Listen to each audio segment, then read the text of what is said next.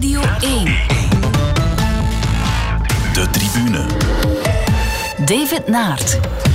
Goedenavond. Italië is Europees kampioen in het voetbal en niemand kan Tadej Pogacar van zijn tweede toeroverwinning houden. En intussen beweegt er ook van alles in de financiën van de Belgische voetbalclubs. Daarover heb ik het allemaal vandaag met mijn twee gasten. Dag Dries Bervoet, journalist bij De Tijd. Goedenavond, David. En dag Jonas Heirik, hoofdredacteur van wielermagazine Bahamontes. Een goedenavond. Krijgen jullie alle sportactualiteit in deze drukke weken nog verwerkt? Ja, het is toch moeilijk. Hè? Uh, er kruipen toch uh, een paar uurtjes tijd in om, uh, om bij te blijven. Als je echt alles wilt lezen, ja, dan kom je zelf niet toe, denk ik. Ja, we kennen jou als wielerman, met hart en ziel eigenlijk. Maar het EK voetbal, pik je dat dan ook mee? Of jawel, jawel. Is het toch vooral focus op de Tour geweest de laatste Het is vooral focus op de Tour geweest. Maar allee, ik heb zelf ook heel lang gevoetbald. ben supporter van, van AA Gent. Hè. Niet te horen aan mijn accent. Ehm, maar maar ik moet zeggen, het voetbal ja, degoteert mij soms meer en meer. En daar heeft dat geld onder meer uh, wel iets mee te maken. Ja. Oké, okay, um, Dries, ja, uh, jij schrijft heel vaak over geld en voetbal. Maar je belangstelling houdt daar niet op, hè? dat weten we. Nee, natuurlijk Van je vorige ik passages. Wel, ik hou ook van het sportieve. Dus ik heb van het weekend ook Tour gekeken. Ik heb de finale van de Copa America gezien. Aha. En ik heb ook uh, uiteraard naar de EK-finale gekeken. Het is druk, maar het lukt wel. Ja, uh, je hebt daar de Copa America genoemd. Uh, dat treft, want dat is jouw moment van uh, de week. Daarover gaan we het straks hebben. Eerst de keuze van Jonas.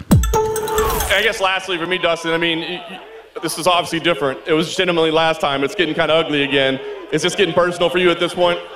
Nah, straight business, man. This is, uh... You're only a little bitch. Your wife is your husband. You're only a little bitch of a thing, a silly little hillbilly. Joe Lee's wife! Joe Lee's wife!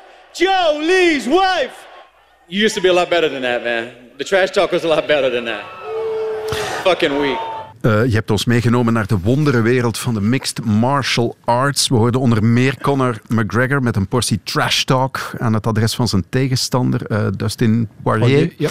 uh, dat was voor een kamp in Las Vegas afgelopen weekend. Ook na de kamp werd er nog goed over en weer geschreven. Waarom heb je dit prachtige proza gekozen? Jonas? Ja, wel, ik, ik keek zelf met ontzetting naar, naar, naar de fragmenten. Het, er gaat daar, allez, dat is kooigevechten. Hè? De, daar mag van alles. Dat is uh, een, een, mengeling van uh, diverse uh, gevechtsporten. Waar dat er dus ook met de blote vuist op elkaar geslagen wordt. ellebogen, het mag allemaal, kniestoten. dus allee, het, is, het is een vorm van barbaarsheid, vind ik dat. Um, en dan zeker ja, de trash talk dat die Conor McGregor uitslaat. Dat, is, allee, dat slaat alles. Dat is verschrikkelijk. hij, daagde zijn tegenstander uit. dacht dat hij het gemakkelijk ging winnen. Uh, na een paar minuten uh, brak zijn enkel en zakte hij gewoon uh, op de grond. Um, en dan nog bleef hij gewoon de vrouw van, van zijn tegenstander beledigen en toestanden. En dan denk ik van, jongen, jongen, jongen. En dat is dan een van de, allez, zelfs de best verdienende sportman van 2021 volgens Forbes. Ja, maar wat ik dan ook hoor, is het gejoel en het gejuich van het publiek. Die lusten dat wel, hè? Ja, maar ik, ik dacht, hè, vroeger hadden zo het, het World Wrestling Foundation was dat ja? Maar dat het allemaal uh, show was. Ja. Maar de mensen wisten ook dat dat show was. Dat was circus en daar gingen de mensen ook uit, uit een dak. Maar dit is, is geen, geen show niet meer. Hè. Dat is echt uh, elkaar uh, bijna proberen vermoorden. Dat is bloed en spelen uh, in de ergste vorm. En ja, dat volk, ja, dat, dat daar blijkbaar op. maar ik keek daarnaar en ik dacht, laten we hopen dat mijn kinderen dat niet zien. Want dat is absoluut niet het voorbeeld dat je, dat wilt meegeven. ver van. Ja, Dries, ik wil jou er even bij halen met je financiële achtergrond. Heb jij een verklaring waarom MMA zo waanzinnig populair is en dat daar zoveel geld in omgaat? Wel, ik hoor vooral, we hebben ook een aantal, ik ben al niet meer de allerjongste, maar ik heb wel een paar uh, jongere collega's en dat blijkt dat toch ook in hun kringen uh, jongeren, dat die sport super populair is. Misschien is het in Europa meer niche, want het is echt wel een grote sport um, in de VS. Ja, om een idee te geven, uh, Endeavor, het bedrijf uh, boven de UFC, dat is eigenlijk de, de organisator van die uh, van die mixed martial arts. Ehm, die zijn recent trouwens ook naar de beurs getrokken, maar die hebben een aantal jaar geleden dus die sport, uh, heel dat, die competitie, gekocht voor 4 miljard dollar. Dus dat wil wel wat zeggen. Dus het vechten is echt, maar ik denk dat meneer Conor McGregor natuurlijk ook ja, uh, een hele show en entertainment rond organiseert. Um, om net uh, die commercialisering en die commerciële kracht van de sport nog wat extra in de verf te zetten. Maar goed, de man breekt zijn been. Dus het is niet zo dat wat er op het, in de kooi gebeurt, zoals bij het, wat Jonas net zegt, dat dat ook show is. Daar wordt echt wel geknokt hoor. Maar goed, een echte verklaring waarom dat, dat jongeren en vooral ook Amerikanen zo aanspreekt, ja, die heb ik niet. Maar er wordt heel veel geld mee verdiend. Ja. Wat ik nog wil zeggen, is die Conor McGregor, oké, okay, het is waarschijnlijk voor de show, al die een trash talk en zo, maar als je die mensen uh, uh, levensverhaal een keer bekijkt, dat hangt aan een van uh, arrestaties, van um, veroordelingen voor dit, geweld, seksuele harassment en toestanden. Dus het is, het is echt een, een, halve crimineel, een halve marginaal, die ja, blijkbaar per ongeluk goed kan vechten en, en dan daar verschrikkelijk veel geld mee verdient. Hij heeft ooit gevochten, uh, echt gebokst uh, tegen Floyd Mayweather. Uh, dat was de money fight, was dat. En daar verdiende Mayweather 300 miljoen mee en Conor McGregor 100 miljoen voor dat bedrag wil ik mijn been ook wel een keer uh, laten breken. En het zijn blijkbaar heel goede vrienden. Uh, in naloop naar de partij bleken de ergste vijanden te zijn. Maar als je dan achteraf hoorde, was het gewoon één spel om uh, ja, elkaars bankrekening goed te spekken. Wat goed gelukt is trouwens. Inderdaad. Dries, je zei het al, je bent opgebleven voor de finale van de Copa America afgelopen weekend. Zaterdagnacht was het, hè? zaterdag op zondag. En jouw moment komt daaruit. Se va a terminar, señoras y señores. Angelito, tuviste tu revancha. Vamos, Argentina. Messi dice no se juega más. Habrá tiro libre. Argentina quiere ser campeón. Señoras y señores, se va a terminar. Se terminó. Se terminó, Leo. Se terminó, Leo. Se terminó. Vamos, Argentina, se terminó. Se terminó la mufa. Se terminó la mufa. Somos campeones. Somos campeones. Que va a ser un, un, partido que va a quedar para, para la historia, no solo por ser campeones de, de América, sino por haber ganado la final a, a Brasil y, y en Brasil.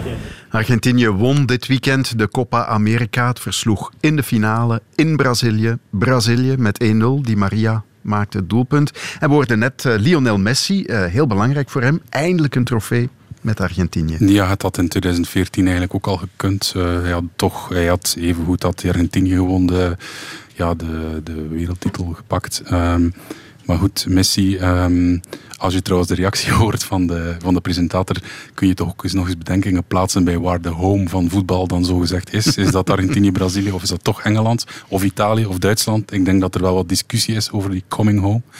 Um, ja, Messi ik denk niet dat er nu weer op nog veel discussie zal zijn over wie um, de gouden bal weer zal winnen, denk ik. Uh, mm -hmm. uh, denk dat er nog weinig twijfel is dat het gewoon weer Messi wordt. Want blijkbaar de Italianen wilden dan dat Jorginho hem zou krijgen. Maar goed, uh, ik denk toch dat op het einde van de rit Messi hem weer zal winnen. Ja. Al moet ik wel zeggen dat eigenlijk Angel Di Maria de beste man op het veld was, vond ja. ik. Was het een goede finale? Ik vond het leuk, ik vond het interessant. Alleen wat ik wel vond, is als ik naar beide teams keek Um, toch heel veel bekende namen.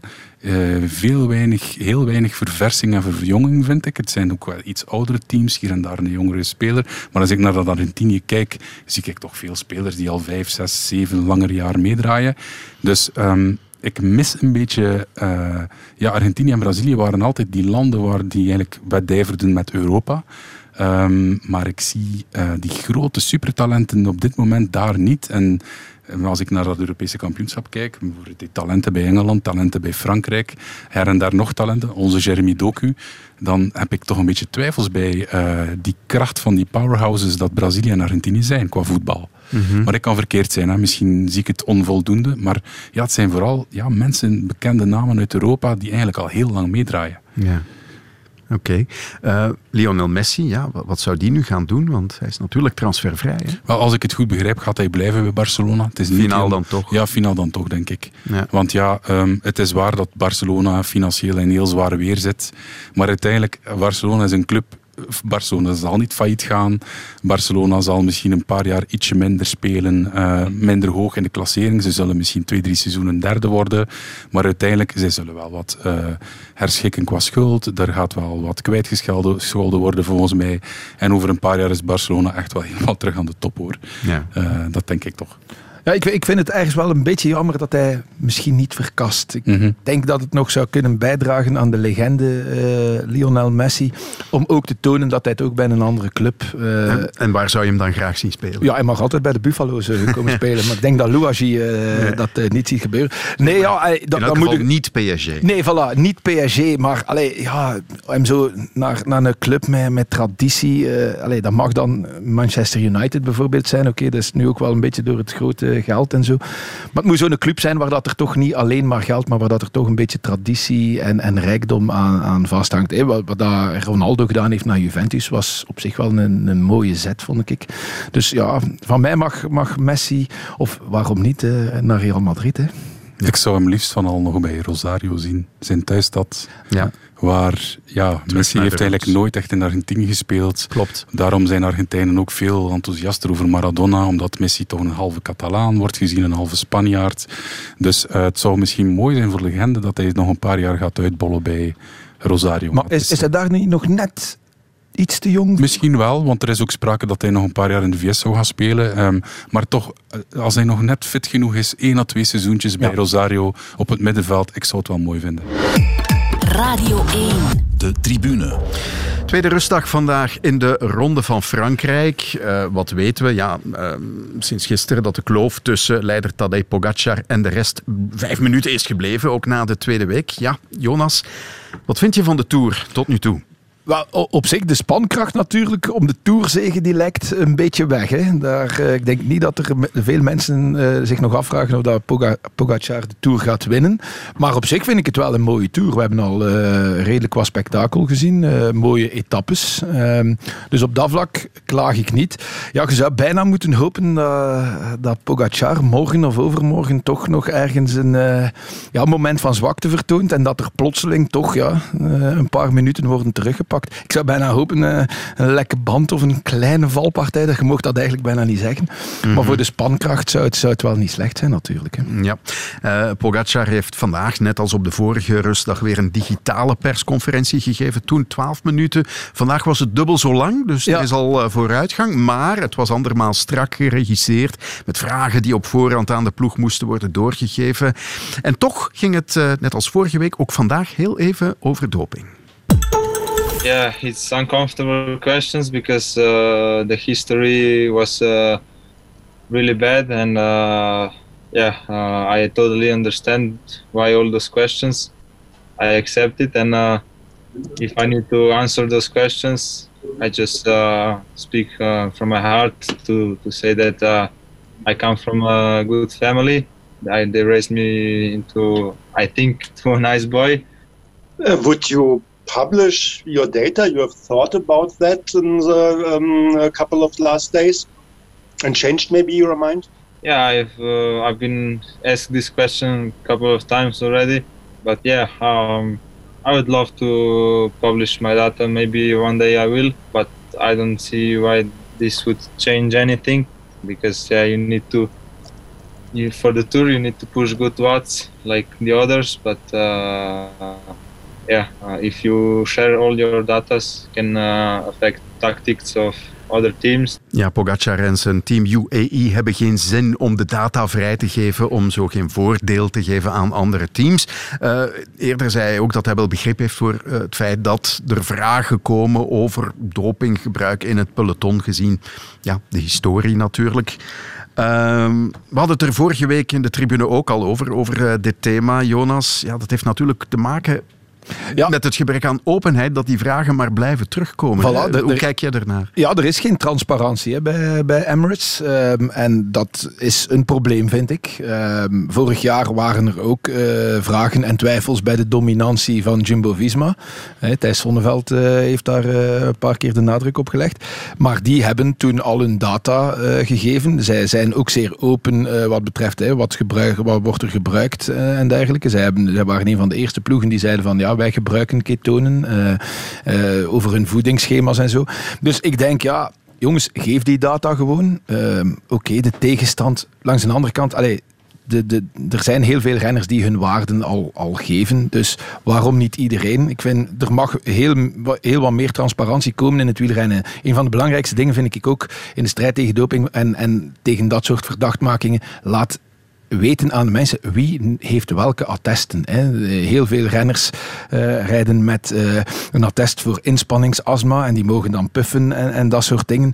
Ja, dat is allemaal zo'n beetje de grijze zone maak daar al kom af mee. Zeg gewoon wie dat er met welke attesten rijdt. Geef die data. En ook ja, wat betreft die persconferenties, allee, dat is US Postal 2.0. Um, dat is u boven, boven alles en iedereen stellen, um, u afsluiten. Vandaag, hè, de, het ging een lange persconferentie zijn en dan plotseling kwam er al bericht, ja, er is hier onweer in Andorra, dus de persconferentie gaat, gaat ingekort moeten worden en dergelijke. Vragen die op voorhand moeten ingestuurd worden en, en die al geselecteerd worden. Allee, dat, dat ja, dat creëert een sfeer. Hè? Voilà, ja. en dat was US Postal, deed dat. En dat werd getolereerd om, ja, omdat Lance Armstrong en, en Bruneel zo ja, ja, arrogant en, en ze, konden het, ja, ze konden het zich permitteren, want de journalisten lieten het ook toe. En dan denk ik, ja, nee, eigenlijk zouden... En, en ja, dat, dat voedt dan de, de insinuaties. En dan natuurlijk, journalisten gaan dan ja, daar nog iets harder over, over doormekkeren. Um, mm Dus ja, nee, ik vind dat geen uh, positieve evolutie. En hoe problematisch is dat voor de sport wielrennen? Ja, ja, natuurlijk het wielrennen. En dat, daar gaan ze mee blijven worstelen de komende 10, 15 jaar. Ze dragen het verleden met zich mee. En het verleden is er een van uh, allerlei dopingschandalen. Dus dat moeten ze nu echt kunnen verdragen. Dat er daar tien, als er nu tien jaar lang geen dopingschandalen uitkomen, dan gaat er langzaam gaat die dopingwaas uh, mm weg hebben.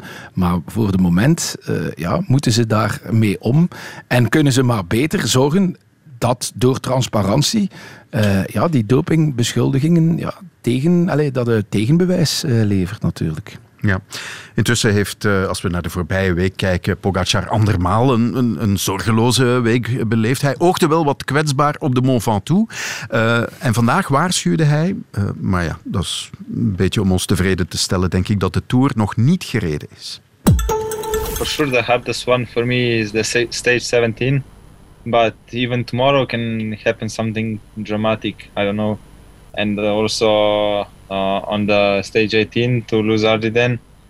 If you have bad day, any stage can be complicated and decisive. On the Mont Ventoux, was this uh, uh, a day a little bit less, or was it a moment? Yeah, uh, stage Mont Ventoux was yeah really really hard day from beginning, really hot. Yeah, I was a little bit cooked, but uh, yeah, the days after was also super hot, but I felt uh, much, much better. Ja, dat wat te warm op ja. de Ventoux. Ja, maar je hebt er je bedenkingen bij? Maar ja, op het moment dat ik het zag gebeuren, eh, dacht ik van, ja oké, ze hebben in de volgwagen gezegd van... Dat was toen dat hij Vingegaard even niet kon ja, volgen. Ja, ja, het was uiteindelijk, allez, het was dicht bij de top. Hij wist ook van, Vingegaard gaat hier misschien een halve minuut wegrijden. Eerst volgde hij nog. En dan dacht ik, ik spontaan van, ja, als ze nu slim zijn geweest in de volgwagen, hebben ze gezegd van Tadej, toon uw menselijkheid. Toon dat je ook uh, een keer uh, een zwakker moment kent. Dan, dan eh, hebben ze al die doping-insinuaties eh, gaan dan toch een, een, deel afzwakken. Nu, voor hetzelfde geld was het inderdaad een, een minder moment. Of heeft hij gewoon slim geweest en gekeken van oké, ik zit hier aan mijn maximum hartslag. Ik uh, pas wel even en we pakken hem straks terug. Maar allez, het was langs de andere kant, je weet, wielerliefhebbers zitten daarop te wachten. En ook voor mij was zoiets van, ah kijk, ja, mis, misschien toch nog. Het is denk ik hopen tegen beter weten in. Ja. De ster in die rit, dat was natuurlijk de Belgische kampioen. Voilà. Oh, la la la la la la. Tempoversnelling en met allure is dit adieu zeggen tegen de kleine man. Tegen het sleutelhangertje. Oh. Ja, we zijn hier getuigen van iets, Michel. Is eh, Van Aert vertrokken voor een adelaarsvlucht. Die leidt tot de winst in de etappe van de dubbele In elk geval, eh, wat de allure betreft, de klasse spat ervan af. Wout van Aert wint de etappe met een dubbele Ventoux. Wout van Aert is een wereldcoureur. Veel groter bestaat er op dit ogenblik niet. En daar sta ik vierkant achter. Ja, als Michel Wuits het zegt, wie ben ik dan om dat in twijfel te trekken? Maar uh, hoe heb jij dat beleefd? Ja, ik, het, was, het was sowieso een straffe stoot. Uh, maar op het moment dat hij meegaat met die ontsnapping en je kijkt wie dat er daar allemaal bij zit, ja, dan dacht ik, oké, okay, à la Philippe, kan hij misschien nog iets in de weg leggen als die een superdag heeft. Maar die had, die had hij niet. Elisonde, excuseer, iedereen zei ja, dat is een klimmer die, die Wout van Aert lost. Ja, Elisonde weegt 50 kilo en is daarom het enige wat hij kan is klimmen. Maar dat is iemand die in, in bergrijden dertigste eindigt of zoiets. Dat is, dat is geen, geen, geen bergrijd. Uh, Mollema in een goede dag, dat, daar dacht ik ook van, hey, Mollema kan hem misschien nog. Maar dus in die ontsnapping, ja, dacht ik van ja, hij heeft gewonnen spel. Zeker op het moment dat hij die een voorsprong heeft. Hij verliest dan uiteindelijk nog heel veel als Pogacar en Vingegaard daar even doorgaan. Hij houdt maar een minuut en, en 20 seconden over. Dan vind ik de, de stoot van Dylan Teuns een week eerder straffer. Want Dylan had geen uh, zeven minuten voor, uh, bij wijze van spreken. En daar is Pogacar echt achter gegaan. Die, die is tot op een minuut gekomen. En dat heeft Teuns wel kunnen houden. Dus ja, ongelooflijk straf natuurlijk, hè, dat Wout van Aert. Uh, maar Wout kan in de, in de, uh, intussen wel alles. Vorig jaar is al gebleken in die ja. bergritten voor Primoz Roglic. Wout van Aert zette hem op kop en er zat nog tien man in zijn wiel. Dus daar is al gebleken. Ja. ja een beetje ja, Miguel Indurain uh, revisited toch een klein beetje. Ja, en nu doet hij in theorie nog mee voor de bolletjes. Zo waar, hoe ernstig moeten we dat nog nemen? Dat zal allemaal een beetje afhangen van hoe dat hij naar Tokio uh, ja. wil toewerken, denk ik. Want dat is nu de vraag. Als, ik denk dat Tokio het grote doel nu, nu is hè, en die een niet. Maar moet Wout nu nog een paar keer diep gaan om echt 100% te zijn, dan denk ik, ja, waarom doe je dan niet mee voor die bollen? Want dan kunnen die inspanningen, hè, die, die paar calls, misschien net die laatste procentjes. Als blijkt dat Wout nu dicht tegen zijn top aan zit, dan denk ik dat vooral gecontroleerd rijden is. Uh, Vingegaard wat bijstaan. Maar ja, je weet maar nooit. Ik zag, hey, ze waren mee in de ontsnapping. Dan hebben ze zich laten uitzakken voor Vingegaard. Dus die ploeg marcheert heel goed. Ja. Uh, waarom zou het niet kunnen? Dan zijn, er zijn nog heel veel punten te verdienen. Dus mee een keer dubbele punten. Ook. Voilà, ja. en, en, en meezitten in de ontsnapping en dan, u dan laten uitzakken op de laatste klim om dan toch nog iets voor Vingegaard. Dus ja, als hij zo voor het grijpen ligt en het kan voor Tokio, dan zie ik niet in waarom dat hij het gaat laten liggen. Maar Tokio, dat is duidelijk wel het doel. De bloedvorm, voor zover die er nog niet is, is wel in aantocht. Uh, ja, dat wordt interessant. Hè? Om te beginnen de, de wegrit met twee kopmannen en een ploeg van vijf. De eerste kopman is al vertrokken, Remco Evenepoel. Ja, met vraagtekens lijkt mij dan toch. Maar hij zal dan weer meer geacclimatiseerd zijn al uit van haar. Dus, ja, dus dat is kijk je ernaar? Ja, dat is de grote, de grote testcase nu. Hè. Uh, Evenepoel die, die een week langer acclimatiseert in, in Tokio, waar dat toch allee, qua klimaat en toestanden wel, wel speciaal en bijzonder is. Tegen Wout van Aert, die, ja, ik zeg het, in bloedvorm uit de Tour gaat komen. En voor, vier jaar geleden heeft Greg van Avermaat bewezen dat dat het goede recept uh, was. Dus als de jetlag en het acclimatiseren goed lukken, dan is Wout in het voordeel, denk ik. Maar met vijf man en twee kopmannen, ook dat zal uh, niet zo evident zijn. Zeker omdat Remco niet de mens is om zomaar kopmanschap te gaan delen, denk ik. -hmm. Ja. Uh, ja, hoe zou het met hem zijn nu? Ja, dat is ja, een beetje koffiedik kijken. De laatste berichten waren dat hij heel goed getraind heeft in, uh, in Livigno. Uh, dat hij daar uh, hard gewerkt heeft. Dat liet hij nu ook al weten. Hè, want toen dat de vraag kwam van ja, en Remco, hoe zit het met Wout van Aert? die is in bloedvorm. Ja, maar ja, ik heb toch ook hard gewerkt. Ehm, dus die, ja, ik, ik, ik vraag mij af, ga Remco willen knechten voor Wout dat, van Aert? Dat was mijn volgende vraag, ja. Dat gedeeld kopmanschap. Of zelfs eentje hoger zetten in de hiërarchie. Uh, kan hij dat? Ja, ik weet het niet. Bij, bij, in de ploeg Quickstep uh, is dat alleszins heel moeilijk. Want allez, ik weet, uh, in de Giro hè, was er zo gezegd het gedeelde kopmanschap met Almeida. Of Almeida die zelf in het begin hè, als, als echte kopman vertrok. En Remco ging dat dan wel uh, bekijken. Maar daar is er van in het begin oneenigheid geweest. En Remco heeft zich daar nooit bij neergelegd. Ehm, en in die mate zelf dat toen Almeida ja, achter Remco kwam te staan. Uh, Remco daar ergens al gezegd hebben van kijk, uh, die moest op zijn plaats gezet worden. Uh, waardoor de Almeida eigenlijk ja, in een positie terecht kwam binnen zijn eigen ploeg, waar dat hij hem niet meer gesteund voelde. En dan is het helemaal fout gelopen uh, natuurlijk. Ehm, Almeida die dan niet meer wilde knechten voor, voor Remco. ja, de Wolfpack was in de Giro absoluut niet de Wolfpack. Verre van. Ja, uh, over uh, de Koning Quickstep gesproken. Uh, er kwam vandaag het nieuws over de sponsoring voor volgend seizoen. Um, dat wordt Alpha Vinyl, dat is eigenlijk ook Quickstep. de Koning stopt ermee en dan vanaf 2023 komt Soudal erbij. Dus Quickstep vult voor één jaar het gat hier. Uh, Blijkbaar ja, want nieuws vandaag was eigenlijk geen nieuws. Hè, omdat uh, het was al heel lang bekend, of dat toch al een tijdje, dat Quickstep voor, uh, wat is het, zes jaar verlengd heeft hoofdsponsorschap. Alpha Vinyl, dat is eigenlijk gewoon net als Quickstep, Quickstep een merk van Unilin, een West-Vlaams ja. bedrijf laminaat vinyl. Um, dus ja, um, het enige dat we nog extra weten is dat uh, Napoleon Games volgend jaar wat groter op de shirt zal staan, ook meer betaalt. Quickstep betaalt wat meer, de koning verdwijnt. Um, dus ja, uh, dat is zo wat het plaatje nu. Uh, ook uh, Vermark blijkbaar wordt vervangen door Castelli volgend ja. jaar. De, de verwachting was dat Specialized vandaag ging aangekondigd worden dat hij ook meer ging betalen, maar dat is dus niet gebeurd. Dus de vraag is of dat Patrick Lefevre nu echt zijn budget rond heeft om ja, uh, op meerdere domeinen te gaan strijden. Dus het is eigenlijk, ja, hij is groot geworden met het eendagswerk en wil nu echt ook dat grote ronde werk in. Maar dat is veel duurder, omdat die renders gewoon duurder zijn. Dus dat kost u veel meer geld. Dus, en Soudal, we zullen zien of dat er een dreamteam komt tussen Soudal en Quickstep. Omdat een van de beide partijen, ik heb meneer Lefevre vorige week gebeld, geen antwoord. En ook bij Soudal wordt niets bevestigd over het feit dat zij volgend jaar de overstap gaan maken. Dus we zullen zien.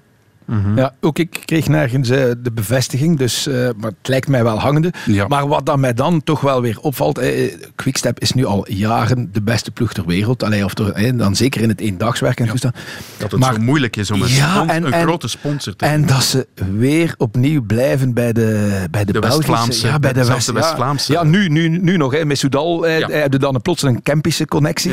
Maar, maar, maar nu inderdaad weer in die West-Vlaamse driehoek tussen Wevelgem, Roeselaar ik weet niet wat dat het daar is, dat het toch denkt van, allee, dit kan nu toch niet, dat er daar geen enkele internationale bekendheid, een groot merk, een multinational zegt van oké, kom, hier gaan, we, hier gaan we mee verder, hier gaan we ons geld in, in steken. Zeker omdat het met Remco Evenepoel inderdaad, hij wil ronde het is zijn een droom. Hij gaat denk ik niet stoppen voordat hij een grote ronde gewonnen heeft en dan nog liefst een Tour. Ja, dan gaat het er niet zijn met een budget uh, dat uh, wordt uh, bijeengesprokkeld met Quickstep en, en Soudal en, en toestanden. Hè. Dus ja, het is ook nog, nog een keer ja, het teken van het wielrennen zit op, hinkt op dat vlak toch nog altijd achterop. Daar zal Dries waarschijnlijk meer en beter over geplaatst zijn. Wat interessant is ook natuurlijk te kijken naar de iets kleinere Belgische World Tour ploeg.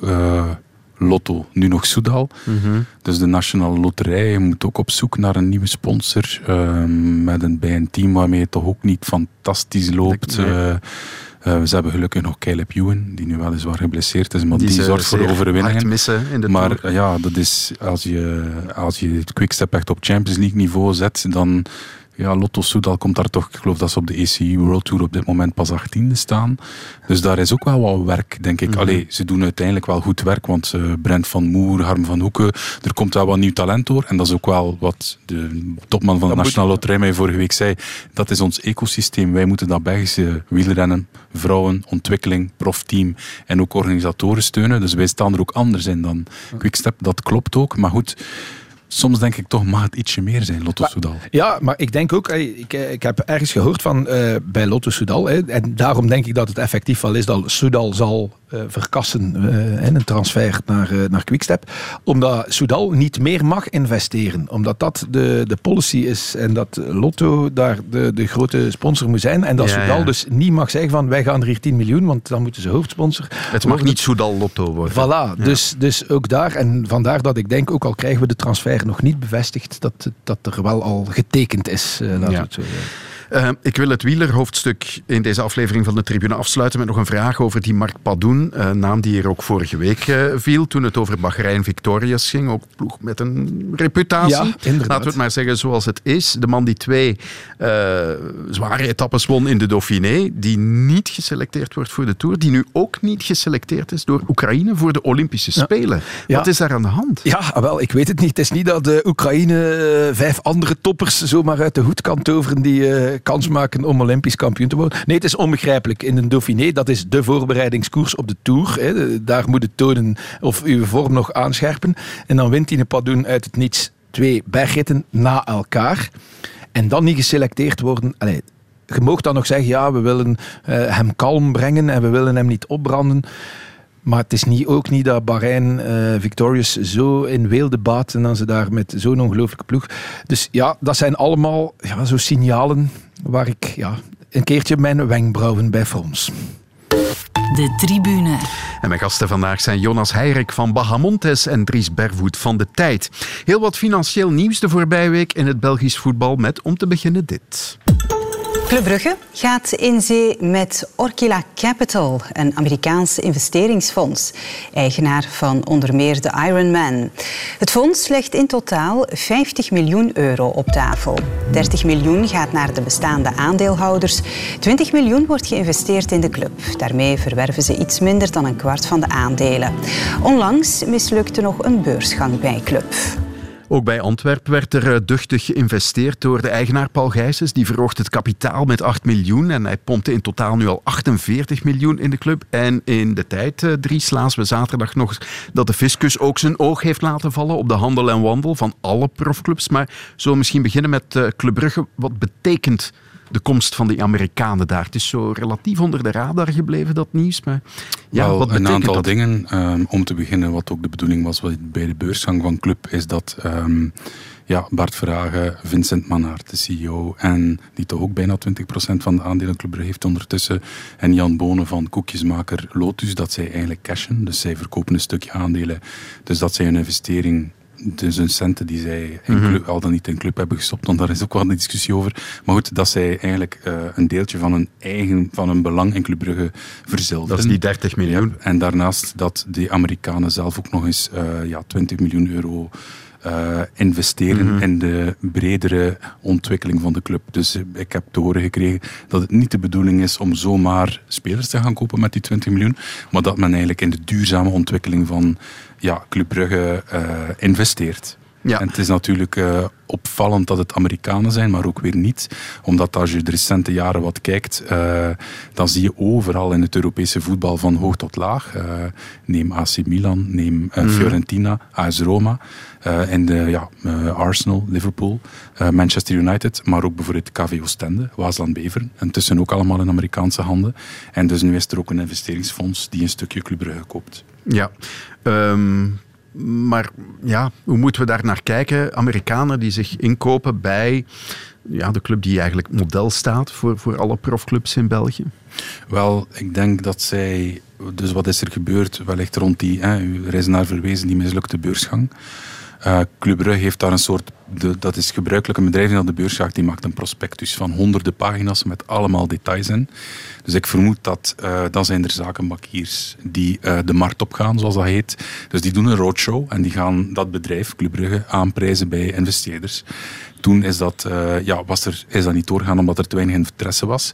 Maar blijkbaar moeten toch die Amerikanen van Orkila um, de gezien hebben of meerwaarde gezien hebben potentieel. Want zij doen dat natuurlijk niet voor de mooie ogen van Bart Vragen, maar dat daar op termijn wel meerwaarde te halen valt. Mm -hmm. En op zich, dat is een goed gerunde club, een goed gerund bedrijf. Dus zij zullen naar die uh, financiële cijfers hebben gekeken en denken dat daar meerwaarde te, vallen, te halen valt. En twee, wat ik ook interessant vind, is als je kijkt, um, Orkila is geen uh, machtig groot investeringsfonds die honderden miljoenen pompt in uh, grote bedrijven. Zij zoeken heel gericht blijkbaar naar ja, kleinere spelers die vooral in entertainment en in consumentenproducten zitten. Bijvoorbeeld, er is een Deense brouwer, Mikkeler, die in uh, die, die wereld van microbrouwerijen, waar ik niet zo in thuis ben, uh, wel bekend is. Mm -hmm. uh, ze hebben ook bijvoorbeeld Autotune, dat is een, ja, een soort softwarepakket voor, um, voor, voor de muziekindustrie. ze zitten ook in ja, allerlei, echt alles die van alles die te maken heeft met met, met, met echt entertainment en consumenten. Mhm. En dus eh, wat ik hoor, is dat uh, wat je ziet, is dat die Amerikaanse investeringsfondsen, wat brengen zij ook in? Uh, omdat zijn Amerikanen, die gaan niet zomaar achteroverleunen, achterover, achteroverleunen bij club. Die gaan echt wel zeggen wat ze vinden dat er moet gebeuren. zonder, ze gaan operationeel geen inspraak hebben, hè, maar ze gaan echt op raden van bestuur en zo echt wel ja, zeggen wat ze vinden wat er moet gebeuren. En um, wat zij eigenlijk doen, is um, meerwaarde helpen creëren rond, rond het bedrijf. Dus wat is een voetbalclub de voorbije 10, 20 jaar geweest? Dat is uh, elf spelers op het veld die één keer in de twee weken in het stadion spelen. Clubs zijn eigenlijk aan het zoeken om een soort bedrijf te worden die 24 op 24 mm -hmm. centen ook gaat genereren los van het voetbal om. Door daar allerlei dingen rond te creëren. Ja, um, merchandising, uh, media, producten maken. Waar Club Brugge al heel ver staat. Waar ze heel ver in staan. En ik denk dat die Orkila ook ziet dat ze Club Brugge daar nog bij kunnen helpen om dat uh, beter te maken. Want ik las van het weekend ook in de Financial Times dat men verwees naar een investeringsfonds die ook eigenaar is gewonnen van de Milwaukee Bucks. Die, zoals je weet, David, ben ik nogal een NBA-fan ook. um, die daar blijkbaar daar rond dat, niet meer nu. Uh, rond dat stadion, tijd. ja, ik heb er nog niet te veel van gezien trouwens. Ja. Maar rond dat stadion eigenlijk in Milwaukee is er een soort ja, 24 uur economie rond dat basket ontstaan. En dat is wat die investeringsfondsen, zij zien eigenlijk de meerwaarde naast het pure product voetbal. Mm -hmm. uh, zoals die Mikler, uh, waar hij dus ook in zit, die Jesse Dubé, dus die man ja. achter Orkila. Dus die maken eigenlijk rond, die maken een soort lifestyle rond dat bier. Met zo ja, toeristische pakketten, loopwedstrijden die daar rond gecreëerd worden, merchandising, patches, shirts, noem maar op. Dus die proberen rond dat bier, die wat ook verkocht wordt, ze ja. hebben 40 bars wereldwijd, maar dat daar ook nog extra meerwaarde rond gecreëerd wordt. En in, in zekere zin is Club Brugge daar niet anders dan een bier, dan een, dan een Deense brouwer uiteindelijk. Hmm. Ja, zeer interessant. Zullen we Antwerp er dan eens bij halen? Okay. Ook dat is uh, financieel interessant, hè? Wat, wat daar gebeurt. Uh, met dank aan corona, waardoor de regels van de Financial Fair Play tijdelijk opgeschort zijn. En Paul Gijs is eigenlijk ja, vrij staat te doen wat hij wil. Ja, er zijn twee dingen natuurlijk, want um, die fair play is inderdaad voor een stuk opgeschort, maar Paul is ook enorm aan het investeren in zijn jeugd in Antwerpen en in zijn stadion. Hè. Hij is eigenlijk een gloednieuw stadion aan het zetten. Daar, mag je van die regels van financiële fair play aftrekken. Wat heel interessant is, vind ik, is dat hij op kleine schaal, en men ik denk dat dat een beetje onder de radar blijft, dat hij een soort Manchester City uh, PSG-verhaal aan het creëren is op Belgisch niveau. Goed, toen, dat die, nieuwe toen die eigenaars van PSG en City erbij gekomen zijn en echt sindsdien uh, honderden miljoenen erin gepompt hebben, waren dat op zich, waren die clubs niet in de toestand uh, waarin hij Antwerpen heeft aangetroffen. Antwerpen was echt wel een ruïne, letterlijk en figuurlijk. En wat is hij beginnen doen? Hij heeft eigenlijk uit het niets een business gecreëerd. Dus door geld te beginnen pompen in de spelerskern, uh, jeugdacademie te bouwen, nieuw stadion. Om daar dan eigenlijk later um, ja, vanuit het niets een ploeg op het veld waar de supporters en de sponsors op afkomen. En om daar eigenlijk een business rond te creëren. Dus ik heb eens gekeken in de laatste jaarrekening. Ondertussen heeft uh, Antwerpen toch al 35 miljoen, 34 miljoen ongeveer omzet. Dus inkomsten. Ze komen van ja, vijf jaar geleden bijna niets. Dus dat mm -hmm. machientje begint te draaien. Daar gaan sponsors op aanhaken, abonnementen verkopen. En vooral ook, men gaat stilaan toch normaal spelers ook beginnen kunnen verkopen aan transfers. Dus uh, ja, Paul Heijzen heeft, uh, heeft natuurlijk, dat kost, heeft hem tientallen miljoenen gekost, maar heeft eigenlijk uit het niets een, uh, een, een commercieel machine gecreëerd. Ja. En de hij overname nu, van de club kostte hem ook niks. Hè? Ja, hij heeft daar wel, een, toch wel een aantal centen in gespendeerd. Mm -hmm. Onder de radar heeft hij via een, een bedrijfje um, waar hij zijn naam pas later in is opgedoken, wel ook al eh, toch de nodige miljoenen mm -hmm. gepompt. Maar uh, ja, uh, en nu is zijn volgende stap. Ik denk dat hij echt naar de Belgische titel wil. En dan uiteindelijk ook de vetpotten van de Champions League. Mm -hmm. uh, we zien ook zijn relatie met Bart Verhagen niet de best is, als ik het goed begrijp. um, maar die twee, ja, die, die jagen elkaar op. En uiteindelijk, ja, je kunt veel zeggen over... Um, is dat allemaal duurzaam Antwerp? Um, we zullen zien. Maar op zich, het is op zich niet slecht voor Belgische voetbal dat daar nieuwe uitdagers uh, opduiken die de klassieke top uh, belagen. Zeker omdat er een aantal afhakkers zijn geweest. Anderlecht komt stilaan terug. Met Standaard gaat het ook helemaal niet goed. Uh, dus ja, Racing Henk uh, en Club Brugge zijn de voorbije twee jaar echt wel de marktleiders geweest. Dus het is misschien niet slecht dat daar ook een Antwerp plotseling komt. Hè. En het draagvlak is er, want die fans... Uh, ja, het is geen, met alle respect, Moeskroen die vanuit het niets commercieel eh, wordt uitgebouwd en wordt grootgemaakt. Antwerpen, ja, die hebben in de Antwerpse regio, die hebben superveel supporters. Ja. Eh, om dit thema af te ronden, hoe belangrijk is dat nieuws van zaterdag? eh, dat de, de fiscus het, het financiële reilen en zeilen van de profclubs onder de loepen neemt? Ik denk belangrijk, omdat toch al nog altijd een soort zwaard van Damocles is die boven dat voetbal hangt. Na alles Mhm. dat er in 2018 is uitgebarsten met Operatie Zero. Dus die, die gerechtelijke zaak, heel dat onderzoek, ja, dat heeft natuurlijk zijn tijd genomen. Maar dat is stilaan afgerond, als ik het goed begrijp. Ja, en daar moeten we misschien bij zeggen dat dat in de eerste plaats eh, focuste op, op eh, witwaspraktijken. Absoluut. En dat we wel weten wat het matchfixing-luik, ja, dat dat eigenlijk maar aan stoemelings aan de oppervlakte is Absoluut, men is Ja. daar gaandeweg op eh, uitgekomen, maar eigenlijk het originele onderzoek focuste op ja, illegale commissies op transfers, belastingontduiking op grote schaal, de witwaspraktijken.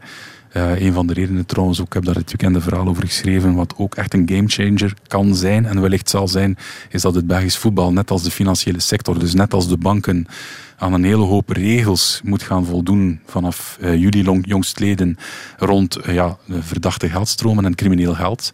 Wat de clubs echt wel veel extra werk eh, zal opleveren. En als je kijkt, ja, de meeste van onze topclubs, de meeste van onze profclub- profclubs, ja, dat zijn eigenlijk KMO's met hooguit een paar tientallen werknemers. Gaan zij dat allemaal kunnen bolwerken? Ja. Ehm, maar deze zaak is inderdaad ja, een uitloper van een gerechtelijke zaak die nog loopt. En parallel daarmee is de bijzondere belastinginspectie, zeg maar de fraudejagers van, van onze fiscus, zijn die echt wel aan het graven en aan, en, eh, ja, aan het zoeken en informatie aan het opvragen bij de clubs hoe hun financiële handel en wandel de voorbije jaren is geweest.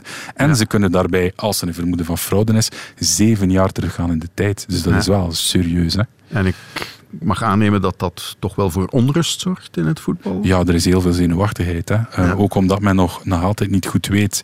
ehm, ja, eh, komt er nu ook een rechtszaak van? Want je kunt schikken met de fiscus, waardoor dat je een flinke extra centen moet betalen, belastingverhoging en boetes. Rechtszaak, dan, is dan komt er weer ja, mogelijke celstraffen om de hoek, waar men mensen ook persoonlijk ook kan aansprakelijk stellen.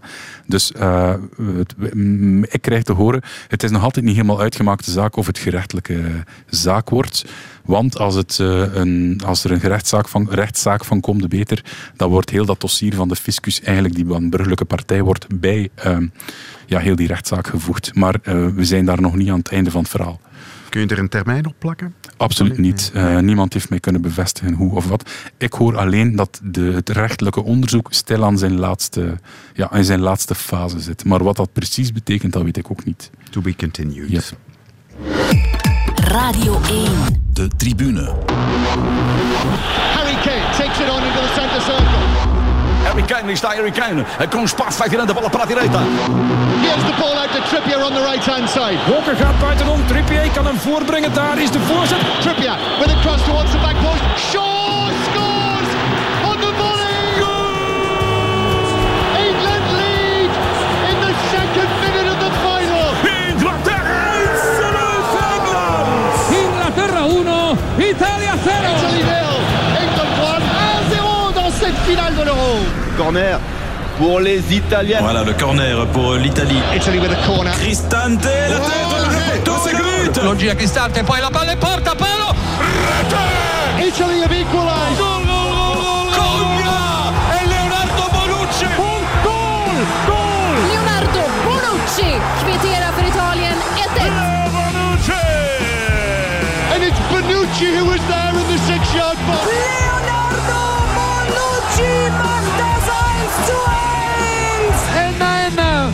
Leonardo Bonucci e al ventiduesimo siamo 1-1. So Bukayo Saka now. La rincorsa di Saka il tiro. Saka moet wel scoren. Here he comes. En Donnarumma pakt. Oh, he saved it. Siamo! Donnarumma saved. Siamo campioni d'Europa! L'Italie remporte l'Euro de football. Italia campiona d'Europa. Quel scénario exceptionnel. Italien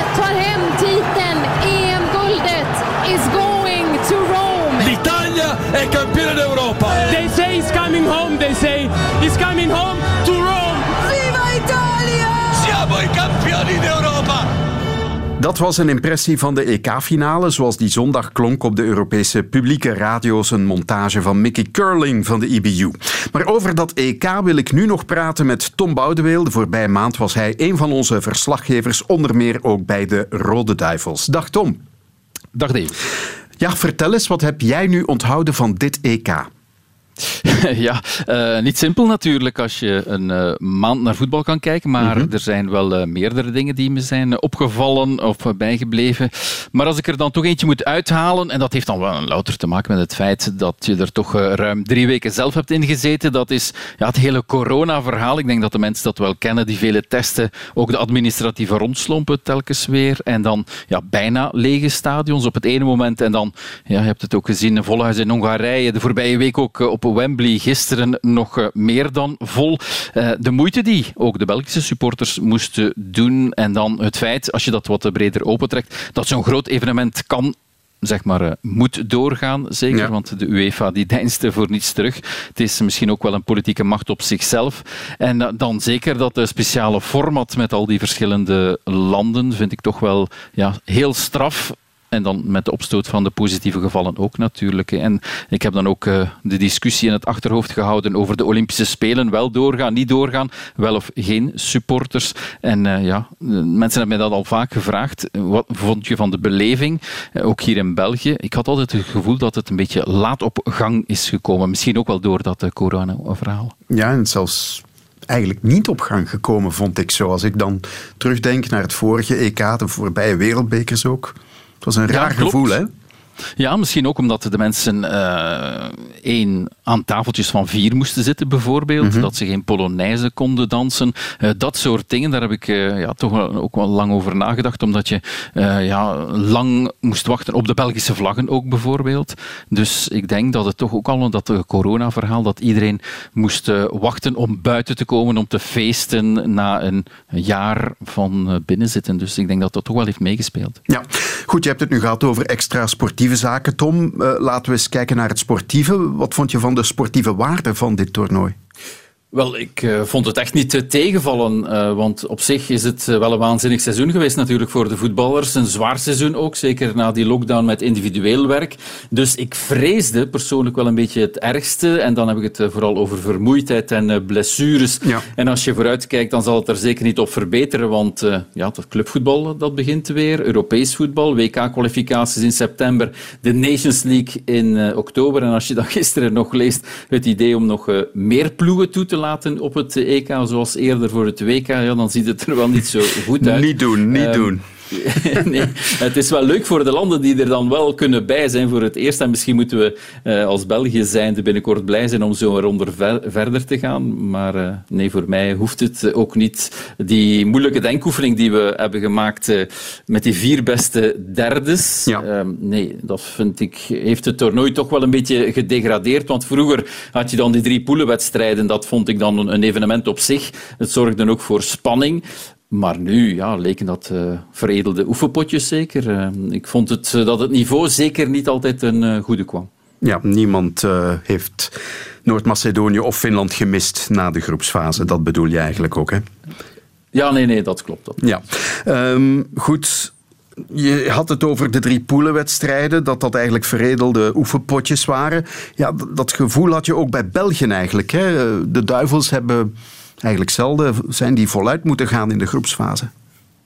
Nee, dat klopt. Um, en dat hebben ze ook altijd gezegd. Het toernooi ja, dat begint pas in de achtste finale. Dan moeten we klaar zijn. Dat was altijd de race tegen de klok. Het was eigenlijk bijna een uh, luxe situatie. En als je dan ziet, acht keer zijn er verlengingen geweest in die vijftien wedstrijden van knock-outfase dan denk ik dat het toch met nivellering te maken heeft. Praktische keuzes misschien wat minder, maar het is de spanning wel enorm ten goede gekomen. En er zijn heel veel doelpunten gevallen ook, en daar gaat het toch nog altijd om. Bijna gemiddeld drie per wedstrijd. En dan, je had ook wel wat leuke wedstrijden, en dat had te maken met een aantal ploegen die toch met de drive hebben gespeeld om echt naar voren te trekken. En het mooiste voorbeeld is dan Italië. Ik onthoud Tsjechië ook, dat enthousiasme van Denemarken jammer genoeg maar één match van Duitsland, dat toch een van de ontgoochelingen was samen met uh, Frankrijk. Um, ik heb de evolutie en de wisselvalligheid van Spanje wel een beetje kunnen uh, volgen. Ja. Um, ja. dat blijft toch wel uh, bij.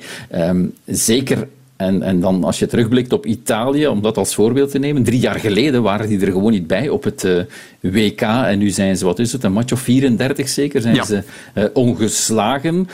En dan vind ik het wel knap op basis van, van wat? Ja, van teamgeest en van plezier, uh, passie, lef. Um, hoe ze gisteren die finale hebben doen kantelen na toch een heel moeilijk eerste half uur. Goede wissels van uh, Mancini. Collectief waren ze heel sterk. Uh, met telkens toch weer Mancini die zijn uh, spelers laat spelen vanuit hun kwaliteiten. Hoe ze eigenlijk altijd hebben gespeeld. Zoals een Bonucci en Chiellini bijvoorbeeld. Barella bij Inter. Ja, het is toch de kracht van de trainer, denk ik, om hen op de juiste positie mm-hmm. te spelen, uit te spelen. En, en, en hen, zoals ze bij hun club uitblinken, ook te laten uitblinken in uh, het nationale team. En ja, zeker dan ook dat collectief. Als je gaat uh, de kwaliteiten van, zoals bij de clubs in, hun, in de Serie A, zoals Atalanta en Sassuolo, dat zie je terug in het nationale elftal. Uh, standaard situaties. Ik denk dat zonder aandacht aan standaard situaties, dat Italië nooit Europees kampioen is geworden. Maar anderzijds moeten we ook wel zeggen, ze lagen er wel bijna uit tegen Oostenrijk in de achtste finale. Ja. Dus tegen Spanje ook maar hakken over de sloot. Dus ze hebben drie keer verlengingen moeten spelen, alleen tegen uh, België niet. En dat deed me dan denken, als ik uh, bijvoorbeeld Italië-Spanje zag, dan vroeg ik me af of België nog echt wel diezelfde drive die toen in die wedstrijd zat, in die twee teams, of ze dat met de huidige selectie en in de huidige omstandigheden, ik bedoel dan met de belangrijkste spelers net uit de Loppenmond, of dat ze dat nog echt wel kunnen. En dan denk ik aan Qatar natuurlijk. Ja, en in eerste instantie, voor wat het ook maar waard is, natuurlijk de Final Four van de Nations League, die kan ons misschien ook iets wijzer maken in het najaar. Inderdaad. Ja. Inderdaad, dat uh, denk ik zal wel een belangrijke test zijn voor Martinez. Gezien de tegenstander, inderdaad. Voilà. Uh, tot slot, Tom, uh, klopt het dat we op dit EK op tactisch vlak weinig nieuwigheden hebben gezien? Ja, dat vind ik wel. Want uh, op elk groot toernooi, EK of WK, kan je toch wel ergens een trend herkennen. Uh, in opstellingen of, of, in spelsystemen of in goals. Ja, de wingbacks, dat is wel uh, heel vaak teruggekomen. Zeker gisteren ook nog de openingsgoal van Engeland. Heel ja. mooi gedaan. Maar daar is het bij gebleven, denk ik. Behalve dan de vele wissels nog. Maar ik ga ervan uit dat dat toch wel weer zal afgeschaft worden. Mm-hmm. Je hebt de vele own goals. Maar dat lijkt mij niet echt een tactische vernieuwing. Die ik ook niet kan verklaren trouwens. Ja. Um, maar ja, tot slot um, denk ik, wat mij vooral is bijgebleven, omdat ik daar toch ook uit persoonlijk interesse naar kijk, is het niveau van de arbitrage. Ja. En uh, de amper interventies van de VAR, toch anders dan hier in België. Als je een Kuipers gisteren uh, bezig zag, ja, dat uh, was heel knap. Heel weinig gele en rode kaarten zijn er ook gegeven. En om dan naar België terug te komen, Felix Brisch, die toch verguisd is na de match tegen Portugal, ja, die heeft toch nog een match of twee, drie gefloten. En dat waren echt wel zeer goede wedstrijden. En hij is ook de scheidsrechter met het hoogste aantal uh, matchen. Dus uh, toch wel knap. Tom Boudewil, dankjewel. En ik wens je een fijne, korte vakantie. Dank u wel. De tribune. En mijn gasten hier in de studio, Dries Bervoet en Jonas Heirik, hebben ook zitten meeluisteren. Hebben de EK natuurlijk ook gevolgd met de apotheose. De finale zondagavond. Ja, wat is jullie conclusie na dit toernooi? Laten we het maar meteen over de kampioen hebben misschien. Italië heeft mij veroverd, omdat ik op het, in, bij het start van het toernooi, misschien omdat ik de Serie A iets minder volg mm-hmm. uh, de laatste jaren, en vooral toch Premier League. En ook ja, Champions League vooral kijk, uh, qua buitenlandse competities. Maar um, ja, ik vind, vind dat fantastisch om mee te maken dat zo'n team, dat je bij ziet spelen, dat je denkt, wow, die, die zijn er toch. En dat die gaandeweg, ja, die spelen. Chiesa, eigenlijk kende ik hem niet zo goed. Mm-hmm. Uh, de papa was blijkbaar al een hele goede... Ja, Pagma, hè? Ja, en ja. Maar Federico ook. hij, ziet er, hij ziet er 40 jaar uit, maar hij is 23. En zo'n pingelaar, maar ook met gouden voeten. Ik vond het geweldig om te zien. En die twee, ja, Chiellini, Bonucci... Chiellini deed zo'n trouwens rare dingen, zo wat het deed met Jordi Alba en zo, begreep ik allemaal niet zo goed. Maar op het veld is hij samen met Bonucci fantastisch. Het was geweldig om te zien. Ja, ja ik, ik begreep wel wat dat Chiellini deed. Dat was de overhand halen, dat is psychologische oorlogsvoering, maar op een zeer sympathieke manier was dat. Uh, ja, ik vond alleen al de manier waarop dat die mannen elke keer het volkslied zingen. Ja, ze, ze, hebben de, ze, ze beginnen aan de match met 2-0 voor, bij wijze van spreken. Mm -hmm. hè. Ik vond dat, dat geweldig. En ook die technische staf vond ik geweldig, omdat ja. ik was als kindje zelf grote Sampdoria-fan. En dan zie je dat dus rond Mancini, Gianluca Vialli, uh, Attilio Lombardo, wie kent die nog? Ja. Uh, Evani. Uh, al die know-how die daar rond zit, rond dat Italiaanse voetbal. En dat, dat is echt een, wat een voetbalnatie. Ongelooflijk. Het was ook fantastisch om te zien, als, als je dan zo de, de kringskes voor de penalties, ja. hè, kwamen ze allemaal in een kringske bijeen. En dat kringske van de Engelsen, ja, daar, daar stond er een man of 15 uh, of, of 20. En bij de Italianen, dat leek wel 40 man. Die, die, die entourage was enorm ook als, als, als je dan zo de, de foto, hè, als ze de beker in de lucht staken, plotseling 50 man die daar uh, voor dat podium lag. geweldig. En dan allemaal inderdaad namen van, van bij Sassuolo en zoiets. Ja. Onwaarschijnlijk. Oké, okay, en daarmee zijn we aan het einde gekomen van deze aflevering van de Tribune. Dries Bervoet en Jonas Heirik, bedankt dat jullie er waren. Nu vrijdag komen we trouwens nog met een podcast special waarin we vooruitblikken naar de Olympische Spelen. En volgende week maandag, 19 juli, zijn we er met een nieuwe aflevering van de Tribune. Tot dan. Weet meer, voel meer. Volg alle wedstrijden en meer in de vernieuwde Sportsa-app. Download hem nu in de App Store of via Google Play.